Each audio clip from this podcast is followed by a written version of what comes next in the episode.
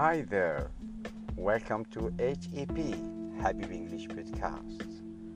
I hope that you are doing well and having fun, especially when learning English language. Okay. Do you want to listen to my podcast? If yes, go to Google browser and just write Habib English Podcast you will get all my episodes about English learning through podcast.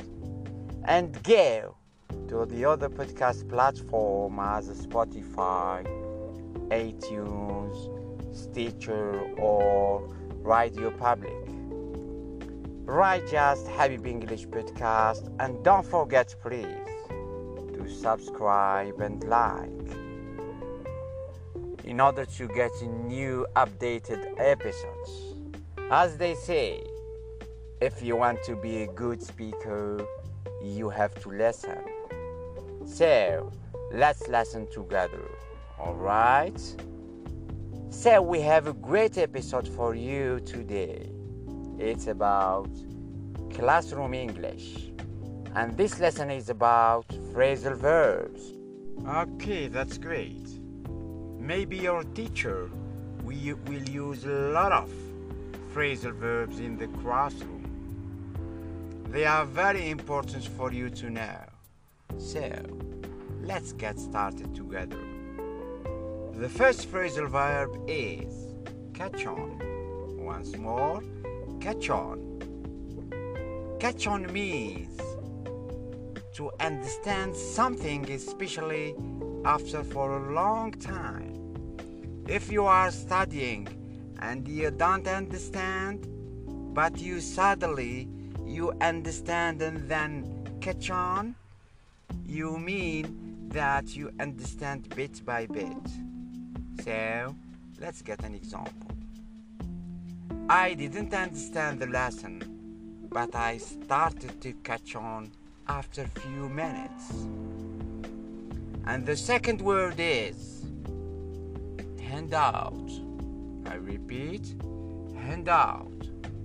It means to give something to all of people in a group. This may be a group in a class or another group. For example, the teacher handed out the text. Okay? He's giving the text to everyone in the class. The next word is hand in. Once more, hand in is a little bit different than hand out. Hand in means to give something to someone in a position of authority, meaning like a teacher. When, when you give something to your teacher, like a test or homework, it means you are obliged to give it. You hand in your homework, for example, I handed my text into my teacher. Our next word is makeup. Once more, makeup has many different meanings. But this meaning is especially for the classroom, okay? And makeup means to do something at later time and then originally planned, okay? So maybe if you don't do your homework, and you need to make up your homework. You will do it the next time, okay? For example, if you didn't if you didn't go to the class today, so I need to make up the text for next. Our next word is to speak up. Once more, to speak up. It means to talk louder to speak with high pitch or with high voice. So, will the teacher say, probably in the class? It's very common for the teachers to ask the students. Speak up, especially if you talk quietly or whispering yourself or your friend. So, in this situation, the teacher will say, Speak up. For example, I said my answer quietly, so the teacher asked me to speak up. Alright? Our final word is quiet down.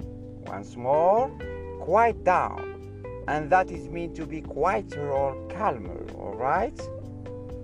Also, I think your teacher will probably say this word for students who are loud, or the teacher needs to say, quiet down. Everybody, quiet down, please. For example, the class was very noisy, and the teacher asked us to quiet down. All right, everyone, that's that's the end of today's episode. Thanks so much for listening to me. See you in the next episode. I hope that you find this episode very worthy and helpful. Bye bye.